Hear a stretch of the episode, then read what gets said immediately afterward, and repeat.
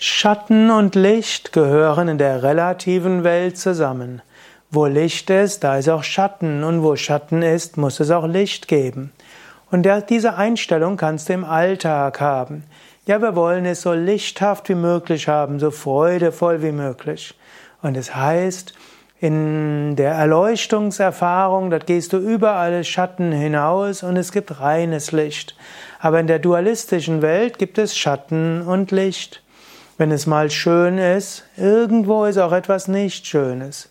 Und wenn etwas nicht Schönes ist, dann verbirgt das irgendwo das Leuchtende.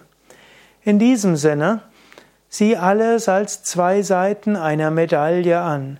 Wenn du eine wunderschöne Beziehung hast, dann leidest du vielleicht, wenn er mal vorübergehend vom Partner, wenn du vorübergehend getrennt bist von deinem Partner, weil er oder sie beruflich unterwegs ist oder hm, mit den Kindern unterwegs ist.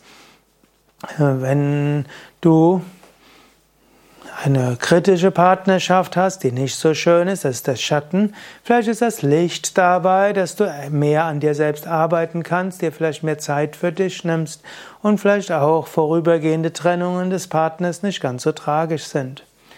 Oder angenommen, du hast eine herausfordernde Arbeit, das ist, und du hast manchmal das Gefühl, es überlastet dich, das ist dann der Schatten, aber die, das Licht ist, es fordert dich heraus und hilft dir, dich zu entwickeln.